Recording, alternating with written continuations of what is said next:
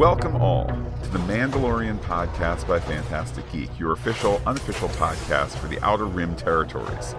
My name is Matt, and joining me in the living waters meet the minds of Mandalore is Pete. Hello there, Pete. What up, all my Mandos and Mandates? The Mandalorian podcast by Phantastic Geek dons our helmets for Chapter 22 Guns for Hire. Pete, about to dive into the Star Wars universe in uh, a quick survey that also runs deep. Have to mention over there in the other space based uh, story universe. Tomorrow we will be talking Picard episode 308. And of course, Pete, in this week when there is the Star Wars Celebration Convention, there also was First Contact Day, which uh, Star Trek has used in recent years to be a launching pad, a, a place for fans to gather round the virtual table. Pete, what great news did they give us for First Contact Day this year? They gave us the the news after an earnings report that there's a new series, and you got that a couple days before because they were trying to head off poor press. Yeah, no First Contact Day, nothing. Not a trailer or a thing or a nothing. Uh, Speaking of first contact, Matt reported here last week, now officially confirmed Secret Invasion. That's the Marvel Studios forthcoming uh, Samuel L. Jackson joint for Disney Plus will begin streaming on June 21st. Our Marvel Secret Invasion podcast uh, has a episode all dedicated to that date and more news. Uh, and continuing the fun on Disney Plus, it was officially confirmed at Star Wars Celebration, Pete, which I think we can just call Celebration at this point, um, that the Ahsoka series will happen in August, which coincidentally, Pete, would be, uh, it's going to be, by my math, the last July in uh, pardon me, the last Wednesday in July or Thursday, depending on what they, they do it for Secret Invasion. Uh, but that's when that will be wrapping up at the end of July. So, Pete, we could have one, two, three, four, five days of Wednesdays or Thursdays uh, in August when Ahsoka could come out. So let the speculation begin.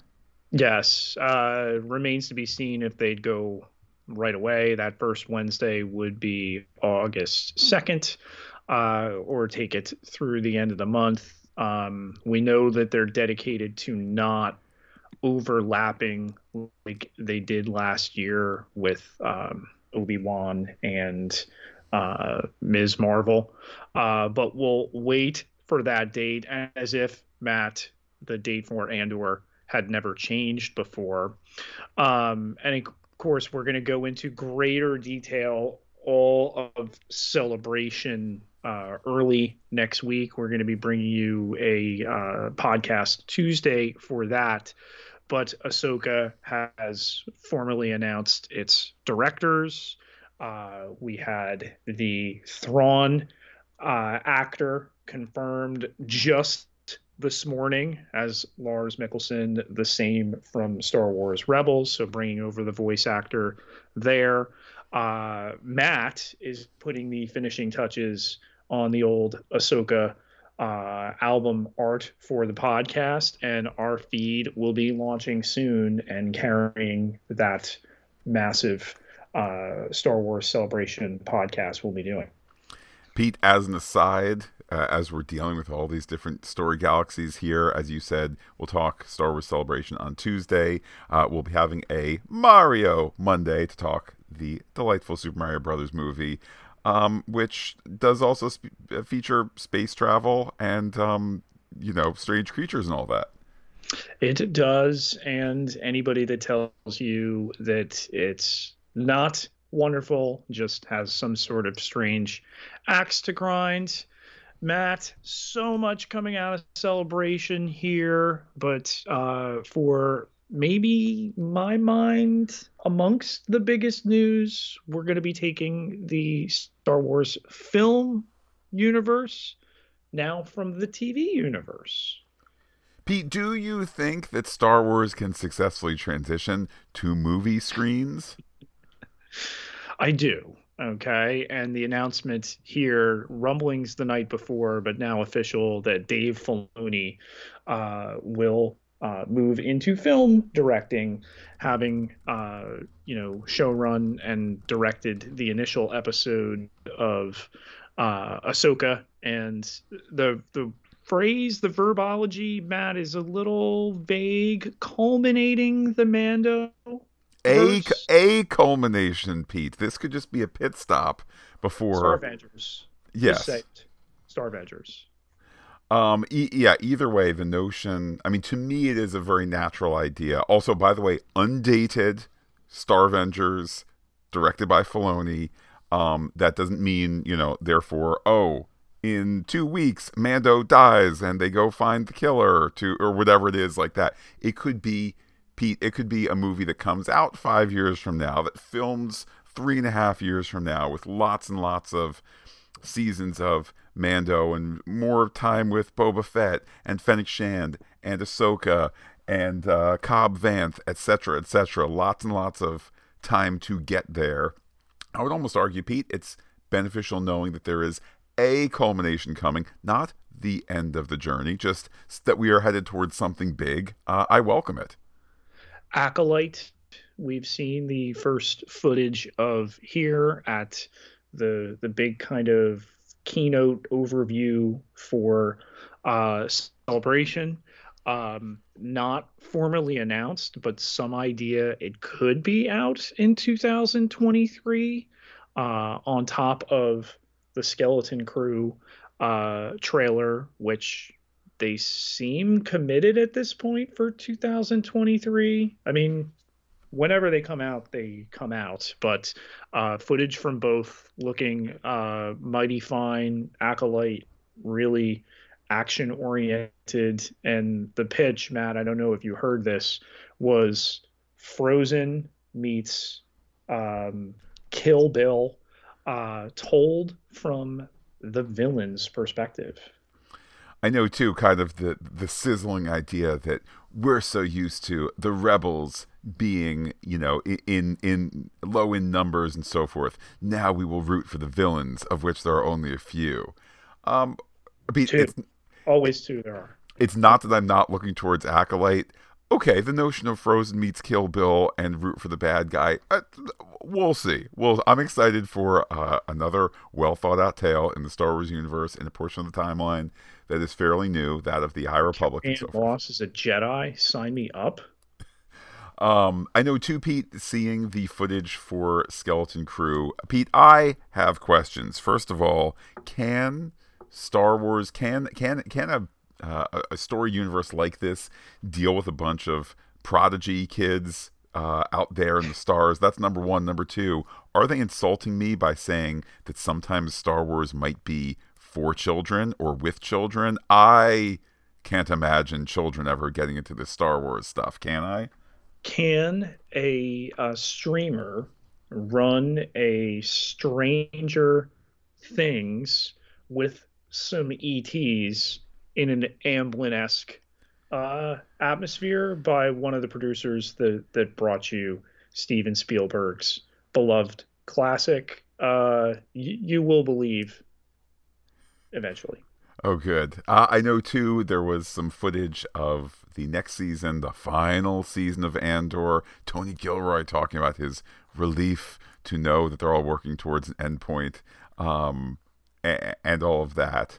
Uh, it's confirmed for 2024. Uh, so that feels like a ways away, but I guess we'll get there. We'll get there when we get there, uh, along with you know these other shows along the way to keep us interested currently shooting in Spain. A lot of exterior stuff there. There's been a ton of video that has hit online. Speaking of being online, Matt, if you do not want the next chapter of The Mandalorian, chapter 23, spoiled, uh, which was shown at Celebration yesterday, I propose that you get the heck offline, okay? Because we have now officially gone through all the footage they have shown us ahead of time. Uh, you have been warned. Uh, good heads up there. Uh, you know, we're hop, skipping, and jump away from Wednesday. Looking forward to 307, the penultimate uh, penultimate chapter of the season, and knowing that there's potentially live footage out there is uh, it's a good morning. Oh, and oh yeah, Rey Skywalker is back. Uh, indeed, uh, bringing Rey back, bringing Daisy Ridley back for the movie, directed by Sharmeen Obaid Chinoy. Uh, yes, some flux in the writing department, but um, I don't know. Definitely looking forward to that. The notion that it takes place 15 years after uh, after the last film. Um, definitely looking forward to that, to the expansion of the Star Wars timeline. So, Pete, I know we've covered Filoni, we've now covered the Rey movie. What didn't we talk about? The James Mangold, that's the director of your uh, Indiana Jones and the Dial of Destiny, which we'll also touch upon since that's a Lucasfilm joint when we do the Star Wars Celebration uh, podcast. Uh, he has been given the uh, third film, the one set the earliest in the time frame, 25,000 years before the original film. Uh, this is the dawn of the Jedi period, as it's been dubbed, not necessarily a title to the film, but certainly could be, uh, called really a biblical epic. So the films now are going to mine the different eras, and we're going to go super duper earliest possible. We're going to go uh, uh, Filoni, Favreau, Mandoverse. We're going to go uh, furthest out with uh, Rey rebuilding the Jedi Order. Still think we're going to hear from Finn, possibly even maybe to close out Celebration. Pete Kathleen Kennedy also mentioning, Oh, you've heard about all those other Star Wars movies that have been canceled? No, no, no, she says. We have not canceled Lando. We have not canceled the Game of Thrones guys trilogy. We have not canceled uh, the uh, Knives Out guys duology plus. We have not canceled the Kevin Feige movie. We have not canceled Patty Jenkins' Rogue Squadron. Uh, none of it's been canceled. It's just all being developed for unstated times and places. So there's that, Pete. It's never say no. I mean, listen, you're always going to develop more than actually hits the screen. I think Star Taika Waititi is still in development.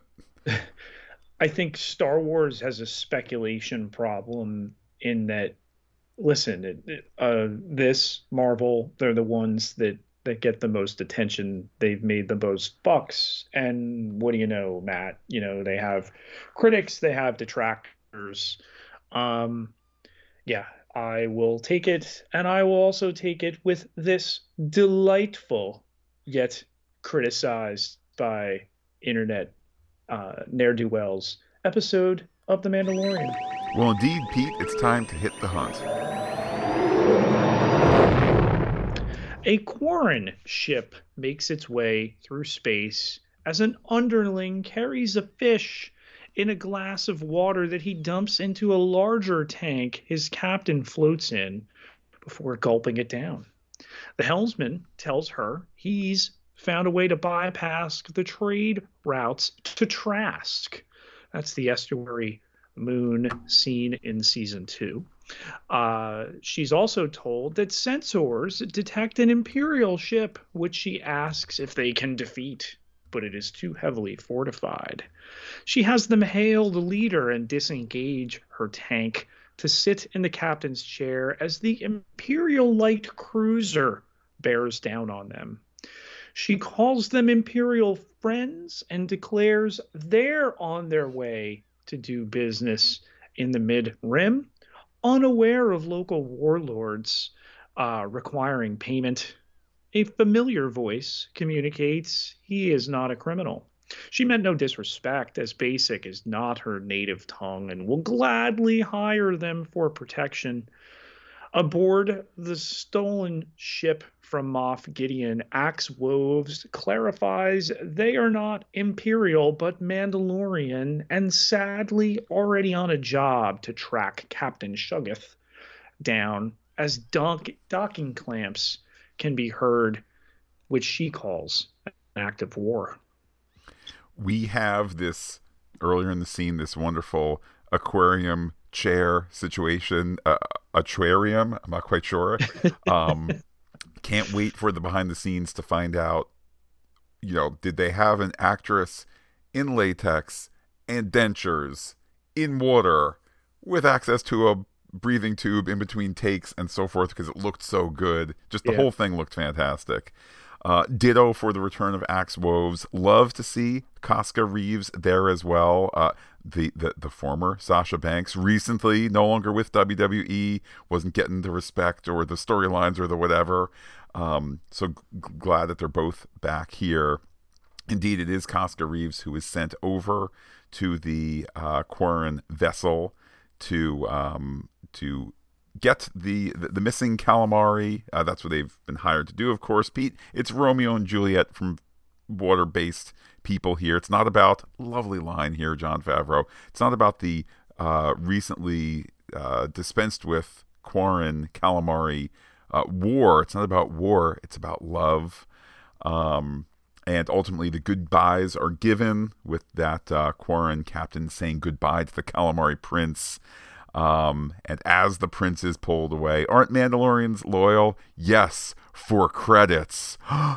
Tying directly into things from last week and theories for this week and stories for next week as we hit that title card with uh, chapter 22 Guns for Hire. Headed to the aforementioned Plazir 15. Hey, Matt, that's where those Mandalorians had a contract. Bo Katan's ship streaks into the atmosphere of the inviting planet with large pleasure domes, where she locates that fleet with its stolen Imperial ships. She tells Din Djarin took her a long time to assemble. She knows Axe is their leader now and will take some convincing to join them in retaking Mandalore. The planet is not on the New Republic registry, so he guesses they've been hired for protection. He guesses Axe won't be happy to see her, so she'll land outside their perimeter and go in on foot. When corny fanfare comes over the com, welcoming them to the Outer Rim's only remaining direct democracy. They've been assigned a docking slip, and automated Guinness grabs hold of the ship. She turns to Grogu, telling him they're going for a ride, which he coos in enthusiasm at. The ship's uh, puts down, and they meet a pair of Imperial droids who tell them to proceed to their Hyperloop pod. Din asks Bo why they have them, uh, but his guess is as good as theirs. Indeed, Pete, this sort of airport tram taking them to some sort of experimental potted city of tomorrow. Don't know where they get this stuff from. Uh, the bot voice on the Hyperloop pod asks for chain codes, which are scanned, and uh, they are told that they cannot go to the troops which are outside the city. Indeed, they're going to uh, go meet the leaders of this place. One kind of light cycle ride later, um, and there's tension as they step out on the exterior, heading into the interior with, uh, or finding rather, a leisurely dinner with uh, Jack Black and Lizzo. Yes, Jack Black and Lizzo. See, Pete, they are keeping Star Wars weird, and this is fantastic. Anyone want a secretion? Sip, sip. The way that this is framed to look like Empire Strikes Back and heading into the banquet hall there with Darth Vader, but instead have it be, you know, really far shot away from Jack Black, from Lizzo here, Bryce Dallas Howard's direction, again, flawless. This gigantic creature over the uh, alien banquet table, suspended with hoses coming out that they're they're drinking these secretions, uh, one of which is a frog person. Again, you know, just lovely, lovely stuff here. And as they sit, uh, Jack Black's character, later called Captain Bombardier, addresses the Bantha in the room, having been an Imperial facilities planning officer during the war, but thanks to the amnesty program, as we can see, he's got the pin on.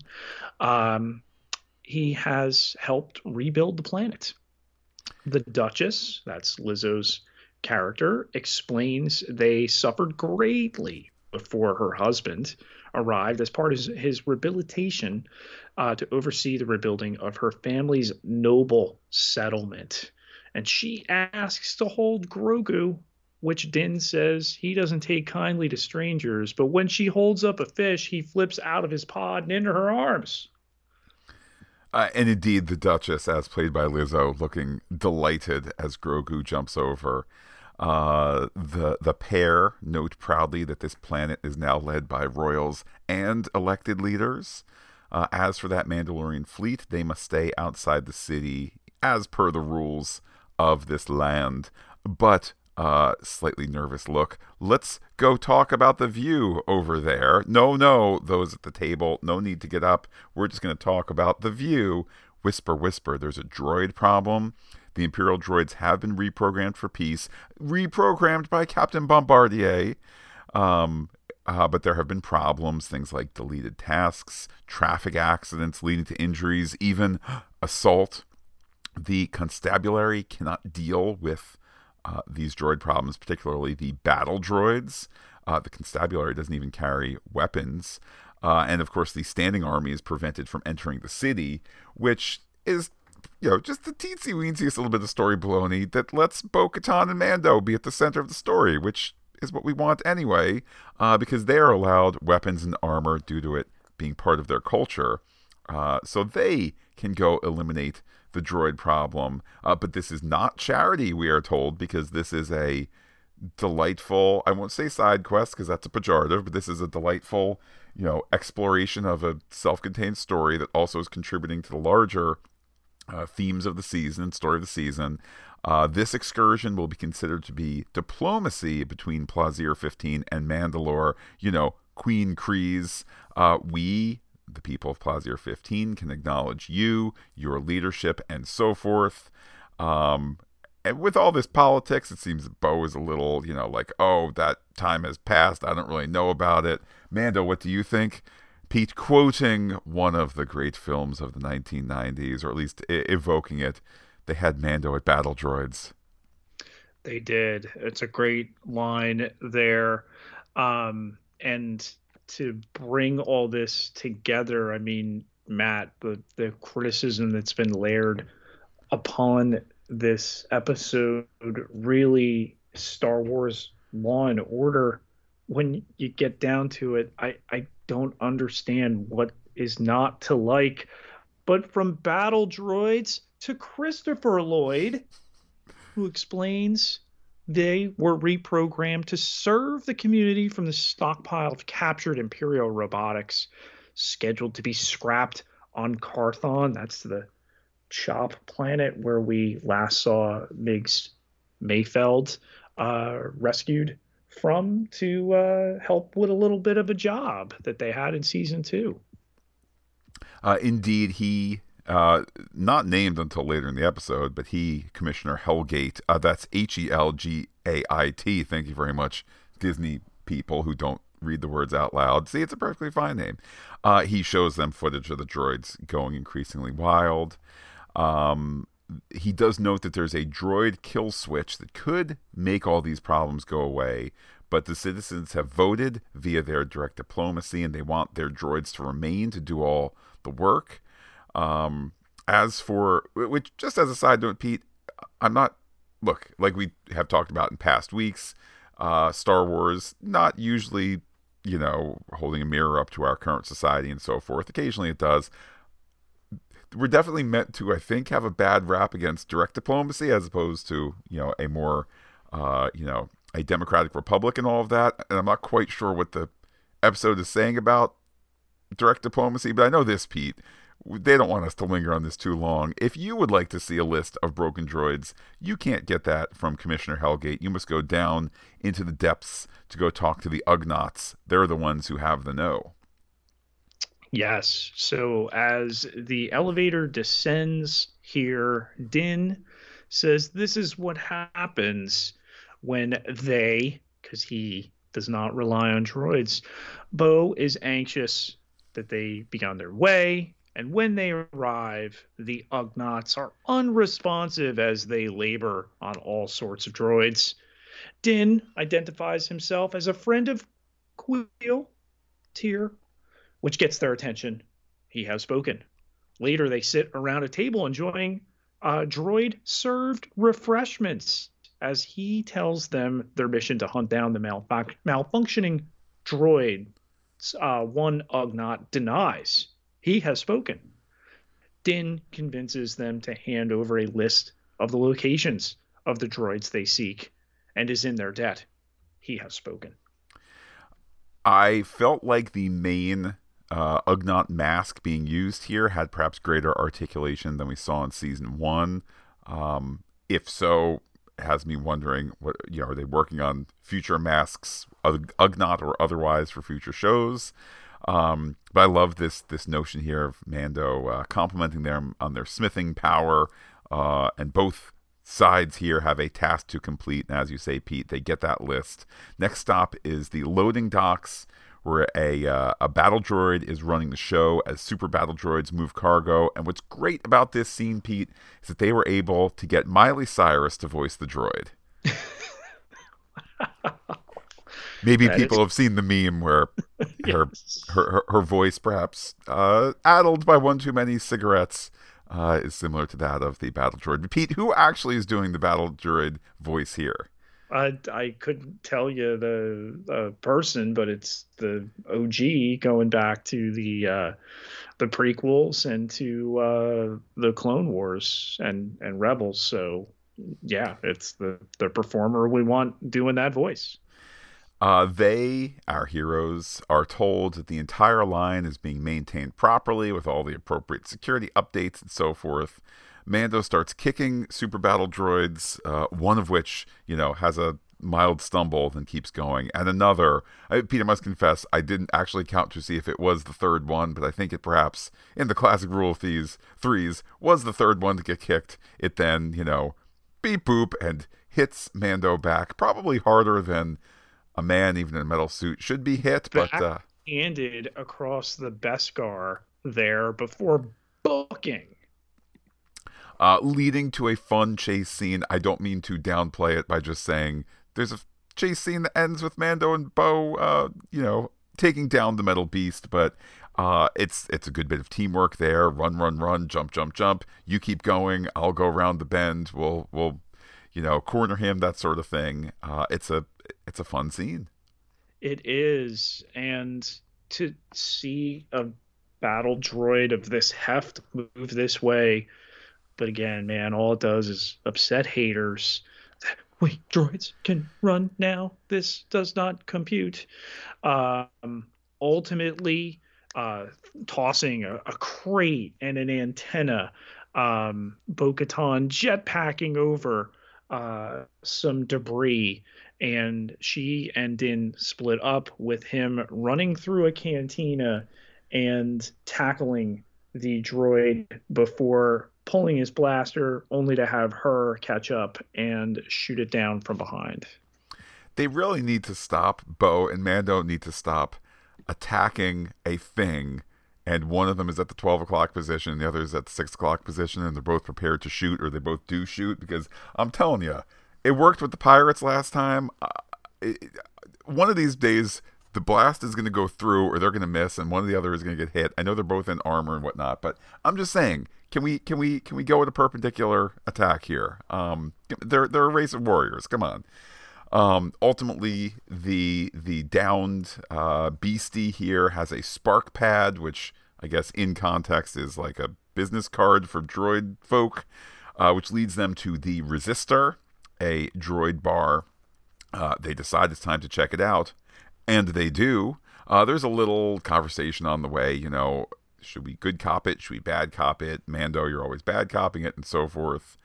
Um, but once they're in there, we see droids clinking glasses, familiar designs about CU, Star Tours guy, CU repurposed, uh, protocol droids, and so forth. Uh, Pete, did I see uh, also the droid smith design, which uh, was in Clone Wars and I understand will be in Ahsoka. Uh, did I see that design in there as well? Reminiscent of, I don't think um, meant to be the same droid. I certainly don't mean to suggest it was the same character. If yeah. nothing else, maybe it was like because again, folks increasingly be in the mindset here that Star Wars begets Star Wars and, and, and so forth, and Lucasfilm begets Lucasfilm, a la let's do a quite good Luke Skywalker. Let's do a better Luke Skywalker. Let's do de-aged Harrison Ford. Like this all it all feeds itself. So I'm wondering, Pete, maybe this was the prototype for what we'll see in Ahsoka, but since it's just a prototype, hey, let's see how it reads on screen. We need a bunch of droids anyway, and you get you know you get your money's worth for the prototype, you get your money's worth for the real one uh, in August. Just a stunning, like deep blue reflective protocol droid. Not just the designs, but the the color choices, and you know, look, how many years past the original with the Cantina have we flipped the script now? You know, a droid bar, a droid cantina, and uh, the organics uh, not really being welcome. Uh, the music, of course, has stopped because we're full, you know, leaning into old west, uh, you know, saloon here. The bartender droid confirms that this is the bar called the Resistor.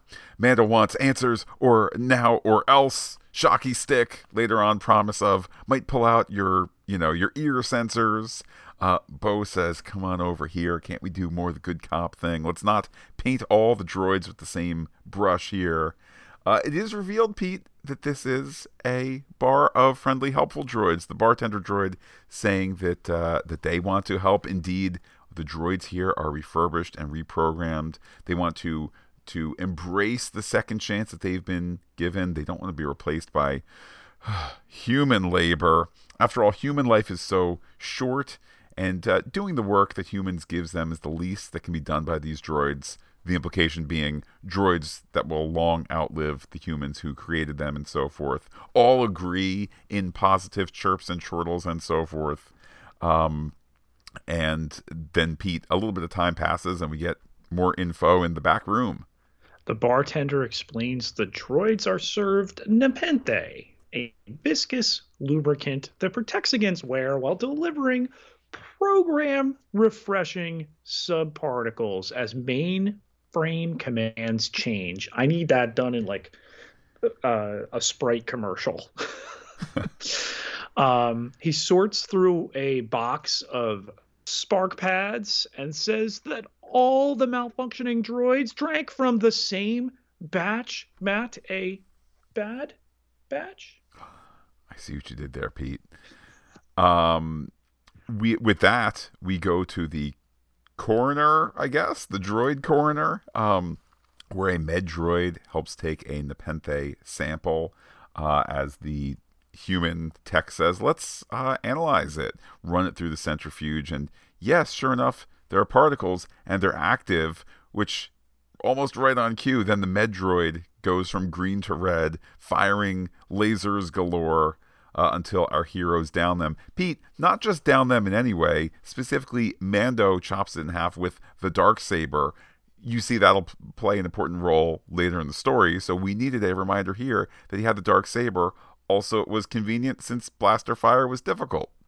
Chekhov's dark saber, Matt, on this white interrogation droid uh, that had pulled the subparticles out which they uh, put in the old microscope here, the uh, female technician explaining they're actually nanodroids.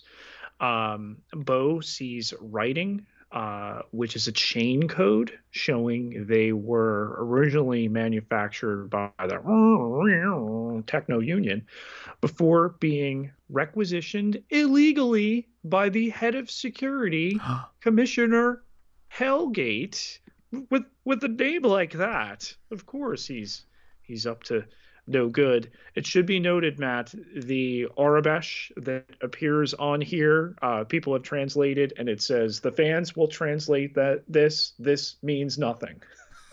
That's fantastic. I do know, Pete. There is a there's a YouTube channel that some of our listeners enjoy very, very much, and I won't tell them otherwise. But much of this YouTube channel's uh, coverage seems to be Guy enthusiastically saying, I translated all the things from this week's episode of Kenobi. Look, in the background, above the bar, it says bar. And next to that, it says bank. What does it mean? Uh, it means we're in, I don't know, a city. I don't know what to tell you. Anyhow, uh, we all we all make our way through the universe as we can. To Commissioner Helgait, uh, they go. Um, oh, he's far too busy, far too busy. No, no, no. We know you were the bad. I can't help you. um, all of a sudden, he's up, hand above the red button. He's removed the protective plastic covering, by the way. Um, the reveal, nobody move, uh, for a push of this button will revert the battle droids into, well, battle droids. Uh, he monologues about how he's not a quitter, didn't give up to the corrupt old republic, to the empire. He's not going to give uh, give anything up now. Indeed, Pete, he is a separatist in support whoa, of democracy. Whoa, whoa, whoa, whoa, Matt, this isn't that kind of podcast, okay? First off, that's pejorative, and this is political. Um, Pete, he just wants his, you know, separatist confederacy here, and it's around that point that he gets a shock dart from Bo Katan. But of course, Pete, before he gets shocked, uh, we get, I, I think, what's called an Easter egg. Uh, no, not really. a, a mention of Count Dooku as a visionary cut short in his prime by the Jedi before he's knocked out. That's not an Easter egg. Uh, that is a tip of the hat to Star Wars history. At least we can agree, Pete, that Count Dooku was cut short. He was cut short by about a head and two hands. um, back to the royal playground we go, uh, where the Duchess makes a a throw of Pete. Were those droid centipede ladybugs or bug bugs?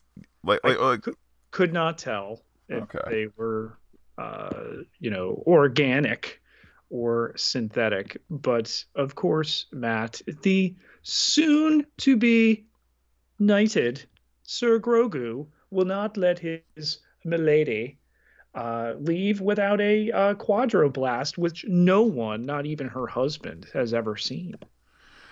Uh, but Helgait is brought here. Why is he under arrest? He says that he is the cause, but he takes no blame. Indeed, it's people like Captain Bombardier who are to blame. The Duchess wonders if we cannot forgive people like Captain Bombardier.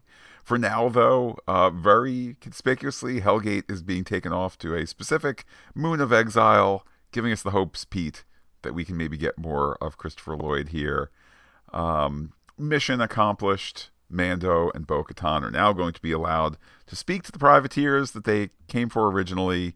Uh, oh no, Pete, it's yet another episode of The Mandalorian, which when you're watching it, you're like, we could have gone from A to B, but instead we took a story detour of delightful adventure, great visuals, interesting characters, and so forth, and bound to be an instant classic.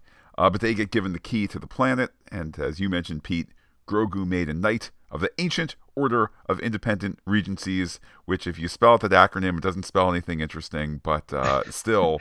Eeyore. there you, Pete, maybe this is the grand conjunction of Star Wars and Winnie the Pooh. I don't know. Sir Grogu, we salute thee. They take the Hyperloop to the landing field number three, but Bo doesn't know how she'll play it until they arrive. Asks, asks her a question if she's come back to rejoin the mercenaries, but she defiantly tells him she's come to reclaim her fleet, challenging him for it, which he accepts. It's a it's a really really good fight scene. We got some jumping, okay. We got some jetpack, uh, you know, like shoulder drop to the middle stuff. We got some choking. We got some blades that are out. Uh, no blood spilled here, thank goodness. Uh, ultimately, Pete, you'll never guess it. Bo Katan wins, saying that the Mandalorians are stronger together. Uh, but Axe Woves notes that uh, st- the, the stories, the legend says that the Mandalorian should be lead by uh, he or she who wields the dark saber, but he who does, that's your Din Djarin of the Mandalorian, uh, is not a true Mandalorian by blood, and he's a zealot to boot.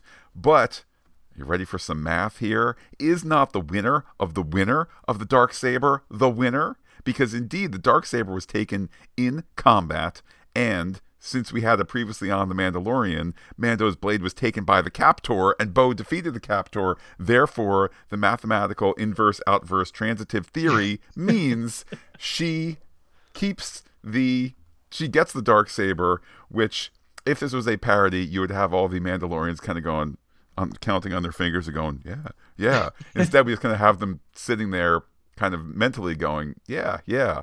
Um, and thus, Pete, I give the final scene to you. Uh, Din Djarin returns the dark saber to who he calls its rightful owner and Bo-Katan Kryze, Princess of Mandalore, takes it, igniting it triumphantly to end the episode.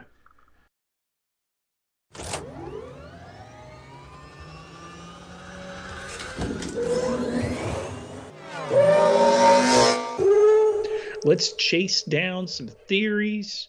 Matt, I need me some more see Romeo and Juliet in space. I mean, I it's funny when it comes to Star Trek, I kind of get annoyed when there's clearly something that is vaguely an attempt to extended universe it. I think, you know, Star Trek has a less uh solid track record than Star Wars when it comes to kind of quality. Like you, you know, everybody must read Heir to the Empire, or everybody must, you know, hear the key things to see from Rebels or whatever it might be. Um, but I completely agree. Point me in the direction of the Marvel Comics four issue limited series that's about these two. I'm there for it. Point oh, me. I think this is going to completely pop up in future episodes of this Mandoverse here. I mean, we've been to Trask, we've run afoul of, of uh, some of the Quarren before, as shown in the previously on. It was really the uh, fulcrum, uh, non Ahsoka, there by which um, Bo Katan and Din Djarin met, that uh, he was rescued uh, by the Night Owls and then the Mon Calamari here, which we've seen a number of times, just again filling this universe out. I'd love to return to this storyline. I'm hopeful we will. Pete, I am shocked that after five weeks, five episodes of me saying, "Don't forget, Mando season two really threaded future, you know, not just future storylines, future shows." Uh, that I have potentially missed out on the opportunity here to say, "Oh man." see Romeo and uh, River Juliet here uh, indeed could be showing up as soon as uh, Ahsoka in the summer. So I love that. Or Skeleton Crew, you know, in the winter, in the fall, whatever that looks like for Skeleton Crew. Um, I love the notion that they that they can return. I mean, ditto for what I think is a very uh, noteworthy exit here for Commissioner Helgait in terms of not just like, and thus you go to prison. It's like exile on the exile moon, which gets named and so on and so forth. Um, we had been talking all season, you know, given that this was shot under pro, uh, COVID, not just COVID protocols, but a greater COVID threat uh, than there is now. Indeed, Pete, it's only in the next month that Hollywood will be truly sunsetting uh, COVID protocols. They've uh, been dealing with the same protocol since uh, the return to work, etc., etc. But we've wondered, Christopher Lloyd, given his age, is it just a voice part? Given you know, given you don't want to expose him, etc., etc. Love that we get him in live action here. I will just mention Pete from a production perspective. Do you notice how he has a big giant desk all to himself, and when they do finally. Yeah. Uh, knock him out. It's via a long distance zappy zap, and when he has to go talk to uh, every yeah, when he has to go talk to the Duchess he's similarly far from everybody, and then computer generated droids take him away. So, good job keeping Christopher Lloyd healthy. Good job keeping Commissioner Helgait around. I would similarly hope Ahsoka skeleton crew. I would hope that we get more of him in some capacity soon. 84 years young, and every reason why Din Djarin would keep his helmet on on top of his, uh, you know, uh, recognition of the Mandalorian creed. But uh, I don't know, Matt. You know, started in the first episode this season. Oh, I need to uh, get IG 11 fixed. Oh, what? Uh, these droid smiths uh, can't help me right now. I go to a planet where they have a droid problem and there's these droid particles that are actually nanites that could do the beeps and the boops oh side quest or smartly seeding the story throughout the season well you know the example i keep returning to is the ice spider episode that no one looks back and says man that was a waste of time instead you go what great effects what great you know kind of PG 13 Star Wars sci fi horror uh, as the bugs are chasing them and references to aliens. And we kind of, you know, there's so many great positives there. You know, when that episode came out, I'm sure there were people that were like, just get me from A to B. And look, the whole episode is not advancing the cause of what was it, finding the finding the Jedi for Grogu and that sort of thing. Um, similarly, I mean, I don't want to say I'm frustrated. I, I, I can't wait to see how the whole season ends. And maybe in this uh, sixth episode, I was maybe I was looking for something that was more get us to a conclusion. But this is a wonderful, like I said, we get we get everything that is Star Wars in this episode. Weird aliens, weird uh, settings. You know, the droid bar in particular. Um, just this ethereal. You know, it's not literally a city in the clouds, but an ethereal you know, happy place. You know, it's almost like a Star Trek kind of, you know, there are no there are no jobs. Everyone can read and consider how they're going to vote and play sport and fall in love and all of that. Like we got taken to an unusual place and nonetheless at the end got this resolution here of the Mandalorian fleet. Yeah. It's okay. A, uh, a, a check of what have these Mandalorian privateers uh, been up to who say they're loyal, Matt, uh, if you have the credits. Um, gee, what was the story we came out of last week? Some potential Mandalorian involvement. There's there's Beskar shrapnel in Moff Gideon's prison shuttle that gasp never got to where it needed to be. Okay, not answered this episode, but I don't know, maybe off screen, maybe uh, next week. Hey guys, you know, now that I'm your leader again, what have you been up to? Oh, hey, remember Moff Gideon? Well, we took a gig. Um, I would add to that too, particularly since we're talking, um, you know, we're talking theories here and so forth.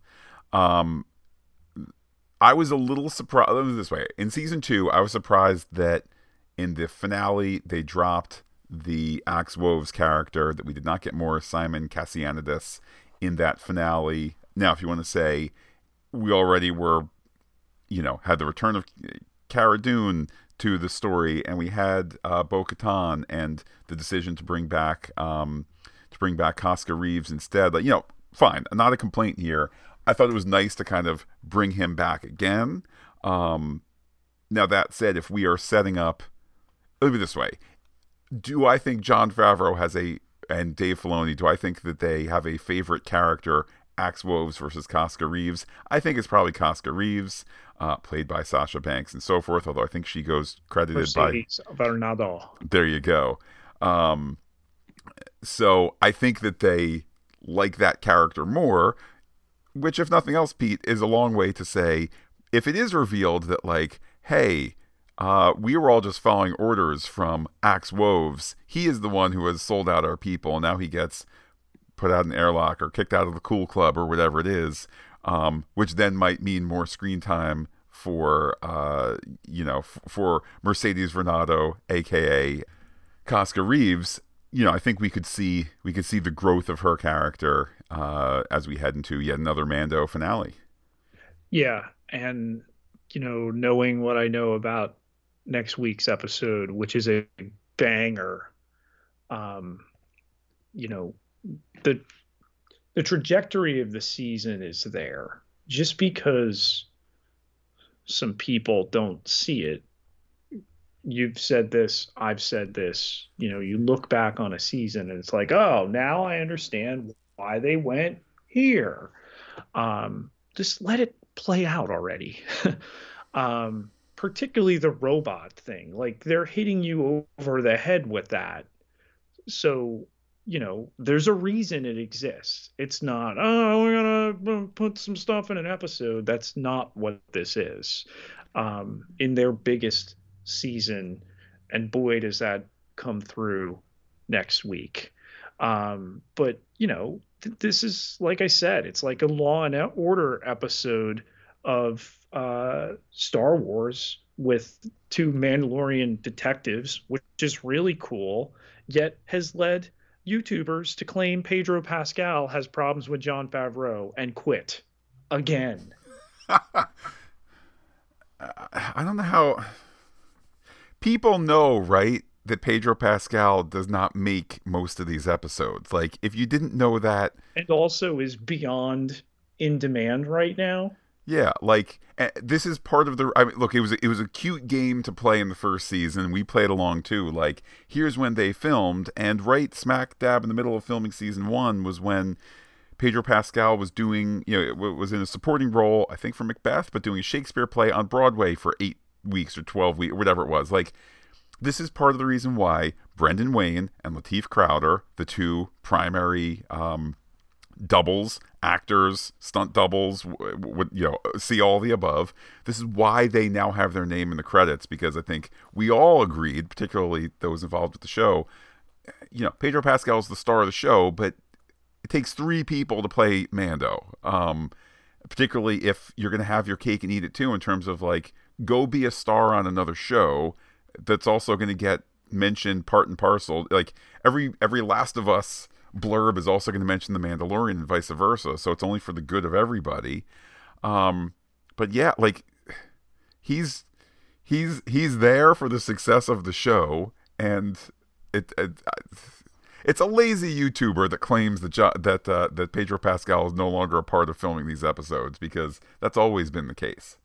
Yeah, and and that that's somehow going to end. Please just stop and recognize that most of your audience are not idiots.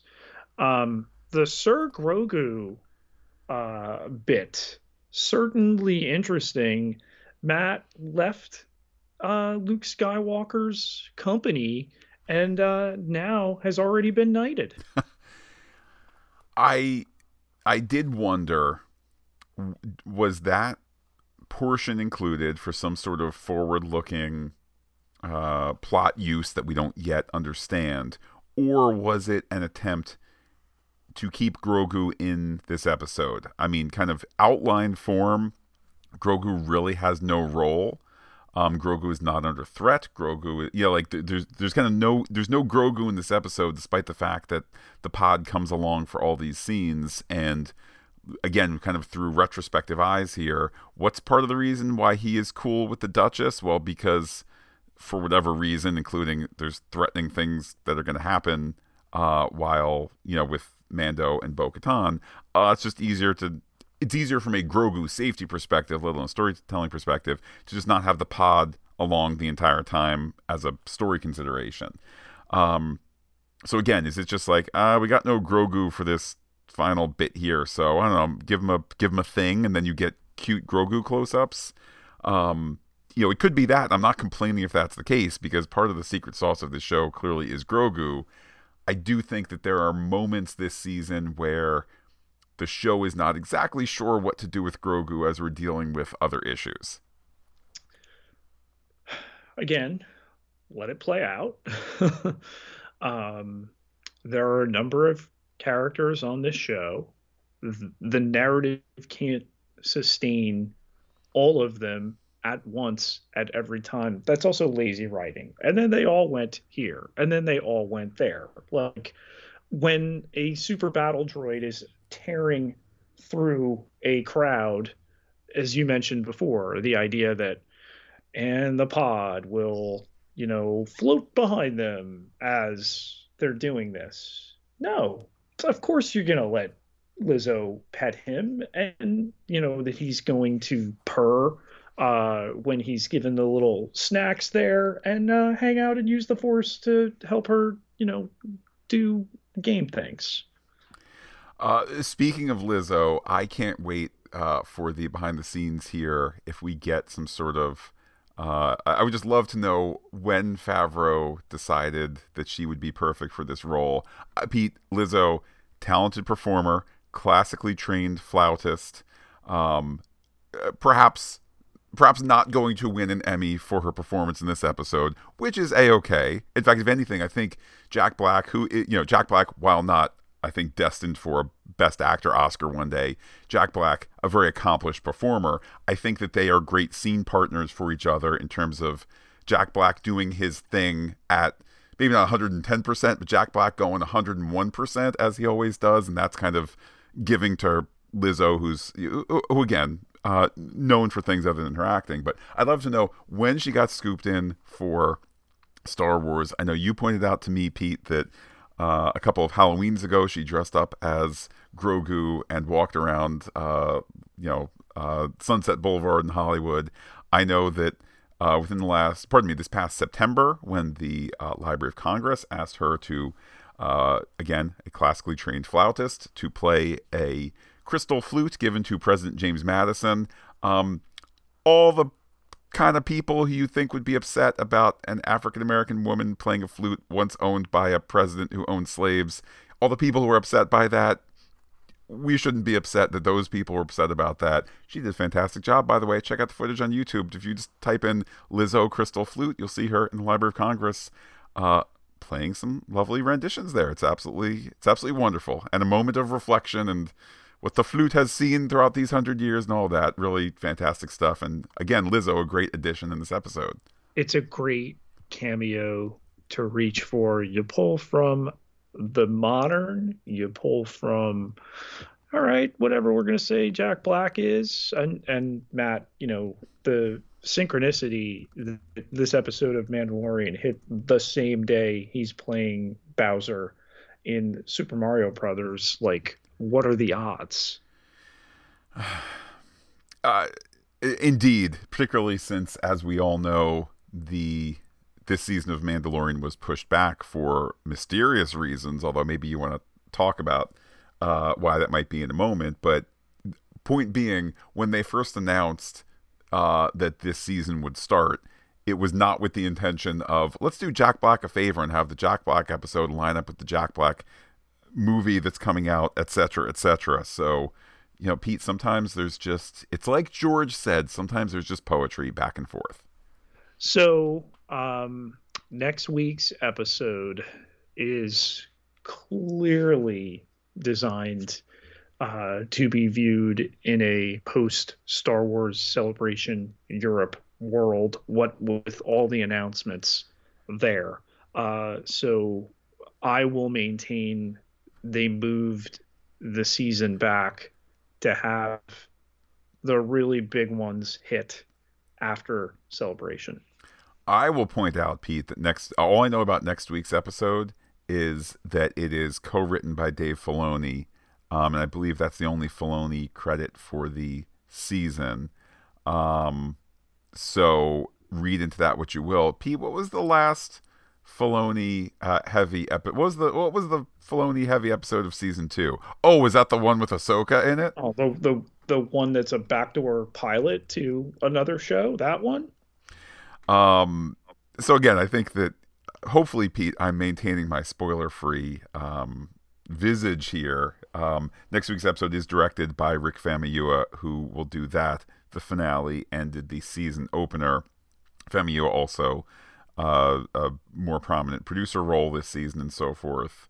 So again, you could take away what you want from that, but I think that uh, Pete, for those of us, for those of us who don't get up at three o'clock in the morning to watch these episodes normally, the fact that for many of us this upcoming week there's some time off, I think that my my expectation is chapter 23 uh, next week's episode is going to be one to watch early before before things get spoiled. I would definitely uh, get to it as quick as possible. There's been talk.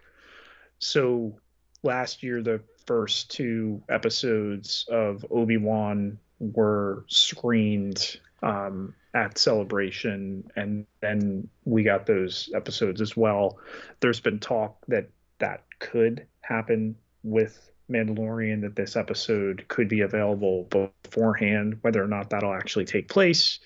But, you know, given what I know, uh, and what we'll all eventually be talking about, yeah, you're going to want to get to it as soon as possible. I can't wait.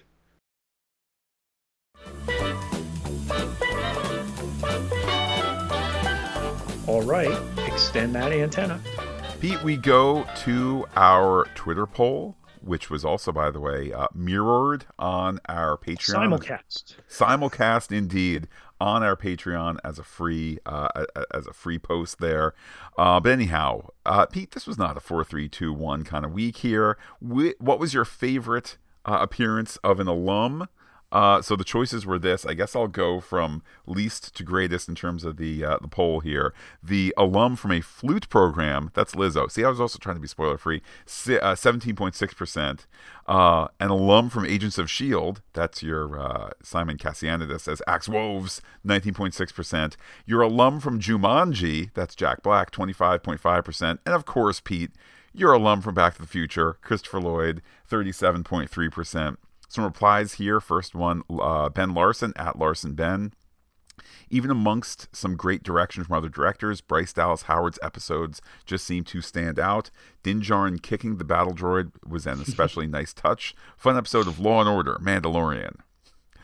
Uh, we heard from James Sagacious, Big Killen on Twitter. I thought it was getting corny, but I ended up with loving it. Lizzo stole her scenes. Glad Mercedes mm. is back. Lloyd will bring down the New Republic. This is officially the Book of Bo.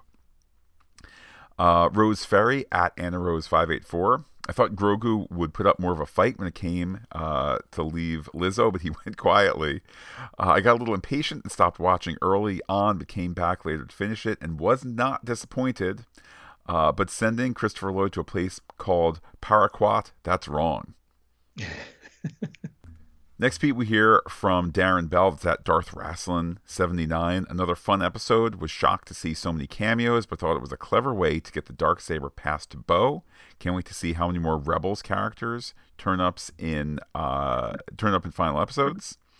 Uh, we heard from Kevin, that's Kevman7987, who noted that uh, there also was the alum from the search for Spock. True. Well, we love Christopher Lloyd for that, but he'll always be uh, the doc to us. Uh, Andre Yeager at Dr. Polo 1983 said Bryce Dallas Howard is a Star Wars treasure.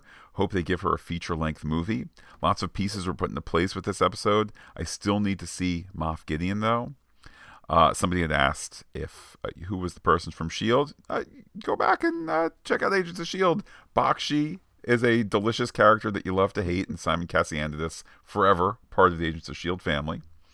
Uh, Noel Gardner at Noel Camille said, I love this Blade Runner Law and Order CSI iRobot Buddy Cop episode that was set in the. Oh, Pete, she had the same joke as me. That was set in the experimental prototype community of tomorrow episode so much.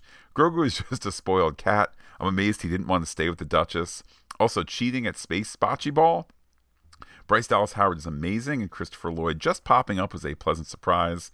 I'm glad we got the Dark Saber issue uh, resolved loopholes uh, so buddy cops don't have to fight is an uh, acceptable resolution. Next up, we hear from Arya Needs a Spinoff, KCLYLE1 on Twitter. Finally catching up after vacation. Great season, although much of this episode was sort of throwaway, but certainly enjoyable. The people whose heads are exploding about Lizzo and Jack Black is particularly enjoyable. Yep.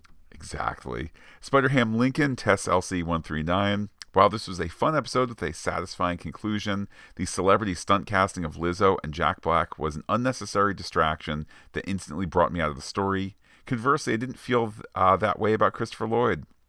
I like where the overall story is going, and I'm kind of glad that Sir Grogu has taken a back seat in some of these season's episodes. It's good to focus on a variety of characters. Favorite moments the Ugnaught scene, the droid chase through the streets, the droid bar where the droids are served Nepenthe, see Picard Season 1, Episode 7. I was expecting the bartender to tell Din and Bo they don't serve their kind here. And finally, Bo with the dark saber, nice. Uh, we also heard from Drive By Wrestling Pod, that Drive By Pod. I don't mind known actors playing small one off roles just to give a little, hey, I know them. While this was a fun episode, it reminded me of my least favorite type of Clone Wars episodes, standalone droid episodes. However, the ending and payoff was certainly worth it. And Pete, last tweet here. Steve Thurberge says this episode felt more TV than most, like when special guest stars would show up during sweeps, sweeps week. It was very fun and had movie references too. I Robot, Chase Scene, Harry Potter, Ownership Rules, and Animal House, Dexter Lake Club. Pete, what responses do you have to the same poll over there on our Patreon? Uh, Derek O'Neill says that it's got to be Bakshi as uh, the choice. And then Kevin Coyle uh, says that another fun person to see join the Star Wars universe in Chapter 22 was Tom Holland's younger brother, Harry, playing a star-crossed Mon Calamari nobleman. I hope to see more of their juicy Romeo and Juliet story. Also, speaking of alumni from Back to the Future, I wonder if we'll ever get Lea Thompson. That would be awesome. I imagine she would be thrilled to join the Star Wars universe. Like Christopher Lloyd before her, both have played characters in another sci fi favorite of mine, Star Trek. I would love to see her uh, both appear and even direct a future Star War. Uh, love it, absolutely. Uh, as I'm sure you know, Pete, she directed two episodes of season two of Picard, so kind of mm. inching inching towards space here. To the email inbox we go. Uh, Steve Adams said this episode felt a little bizarre to me. I had hoped for more from Christopher Lloyd, and Jack Black and Lizzo felt a bit like stunt casting. I may be wrong, but that's just how this episode felt to me. The episode, the ending was great, though. I thought they found a nice workaround for getting the dark saber back to Bo Katan. I never felt like Din wanted to rule, and it didn't seem like the story wanted that either. A thought occurred to me regarding the way the Mandalorians interact and speak with each other. The privateers just accepted that Din was telling the truth. The armorer seemed to accept his word also, never mind the fact that he brought her water from the mine. I'm sure she took Bo Katan at uh, her word regarding the mythosaur, even though she played it cool. This reminds me a bit of the concept of absolute candor that we have seen in Picard. Do the Mandalorians have as uh, part of their code that they're always truthful with each other, especially in matters of their culture. I'm loving the deep dive into Mandalorian culture we are getting this season. Bring on the next episode. Until then, stay fantastic. Pete, that from Steve Adams, and I'll refer his question to you. Is there this truthfulness amongst the Mandalorians? Uh, I think, like Axe said, they're loyal, although doesn't necessarily hold with them leaving her. All right, granted, she didn't have the dark saber, and then he's pointing it back to you won't take that from Din So I, I think we need to see more characterization. I know there are people who are suspect of the cultish nature of the the children of the watch and what that may have come to be now but you know it has put bo-katan on this path to unite all of mandalore so yeah i mean jury's out until we see more maybe i'll just add to whatever degree that there are you know uh, old timey Western rule uh, uh, roots in the Star Wars universe and in these characters and so forth, at least in part. You know, the 19th century notion of not telling a lie, it being a sin. Now, obviously, there's tons of exceptions to that and plenty of, you know, wild violence in the West and, and that sort of thing. But if, you want to tell me the Mandalorians are space cowboys that might be for hire or whatever, but they they tell the truth, and that's just how they are as honorable space cowboys. I think there's a I, I think there's a a, carve out for that. Uh, and Pete, someone always speaking the truth is uh, Admiral Fred from the Netherlands, whose voice we hear now. Hello, Matt and Pete, and all listeners to Phantastic Geek. This is Fred from the Netherlands with a little feedback for The Mandalorian, Season 3, Episode 6. Must have been an expensive episode again, with so many different species, especially at the table of Captain Bombardier and the Duchess.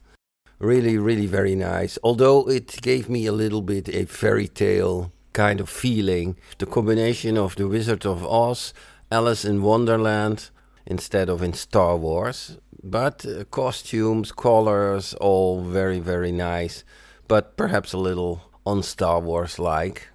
Also, very nice with the Duchess is this with her moving big purple flower behind her back. When she was sitting, I thought that is just a part of her chair, but then she was walking around and just took it along.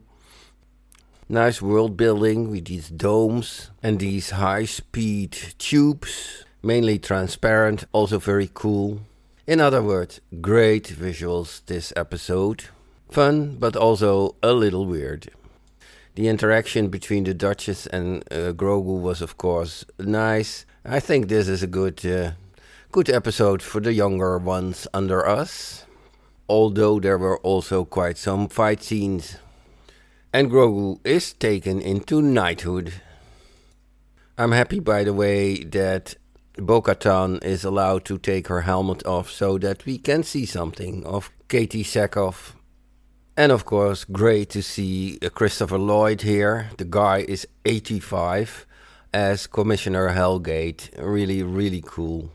Although in parallel, also watching Star Trek Picard with also the 80 plus Patrick Stewart, really get the feeling that all these old actors still are quite uh, doing some performances. And not in a bad way, I think in this whole story, it's a little bit unclear why this Commissioner Helgait uh, sabotaged the droid. Okay, he disliked what uh, Captain Bombardier changed in his world, but what was his plan? Was his what was his grand plan? So that the citizens of this world had to work again instead of only going for recreation. Uh, it's a bit bit uh, far fetched and a bit of pity of the acting talent of Christopher Lloyd. It could be a better plot. Okay, that will be all for now. Greetings, all the best, Fred from the Netherlands. P.S. Last thing I want to ask when I listen to Phantastic Geek podcasts, Mandalorian or Picard, I have some trouble with the maximum volume I can read on my Android phone. I download the podcast as an MP3, and when I cycle to and from work through rush hour, I really have problems, and I love to understand them, to understand Matt and Pete. Some other podcasts I listen to have a basic higher volume, and I have less problems with them. Is there anybody who has similar problems? And if so, please let this know to Matt and Pete. But perhaps it's just me. Pete, I love that Fred is picking up on kind of these ethereal Wizard of Oz, Alice in Wonderland flavors. Of course, it kind of transposed to space. I think it's a really heads up take there. The Hyperloop uh, was a lot of fun here, and uh, to be able to move people on a conveyance like this on a on a Disney show makes a lot of sense. Um, don't know that we'll get more of Helgait this season, but certainly hoping for more. Well, Pete, keeping us in the voyage for more are those who support us on patreon.com slash phantastic geek. Our thanks to them as they uh, make it so we don't have to search out Mandalorian mercenaries and so forth. So our thanks yet again. Uh, get yourself over to patreon.com slash phantastic geek. Uh, all it takes is a few credits just a dollar a month to get behind that door. Uh, however, we're making our polls uh, free for anybody to uh, participate in, and then maybe you'd want to check out some other stuff. Uh, the beauty of that platform that you determine the value you place on the content we're creating for you. Um, and none of this uh, happens without the people helping us out there. So thank you again. Can't contribute right now. Get yourself over to Apple Podcasts where you can leave us a rating or review and help us out just as much. Pete, let's keep the Star Wars conversation going ahead of talking about Celebration on Tuesday ahead of the remaining two episodes of this season of The Mandalorian. How can people be in touch with you on social media? You can find me on Twitter at Peter, uh, P I E T E R J Ketelaar, K E T E L A A R, 12,831 followers. Can't be wrong. And while I'm personally on Twitter as Looking Back Lost, do me in touch with the podcast. Comment on PhantasticGeek.com. Check us out on Twitter, Instagram, and Gmail, where we are Phantastic Geek as well. But wait, Pete, there's more. Facebook.com slash Phantastic Geek with the PH, all one word, like it today. On the Pop Culture Podcast feed, we're back tomorrow for Star Trek Sunday and back on Monday for Mario Monday, and back for more Star Wars Celebration goodness on Tuesday. It's a great time to be alive, Pete. Uh, and of course, back next Star Wars Saturday for the penultimate episode of the season for The Mandalorian. With that, Pete, I will say adios to all the listeners and give you the final word. You had me at Battle Droids.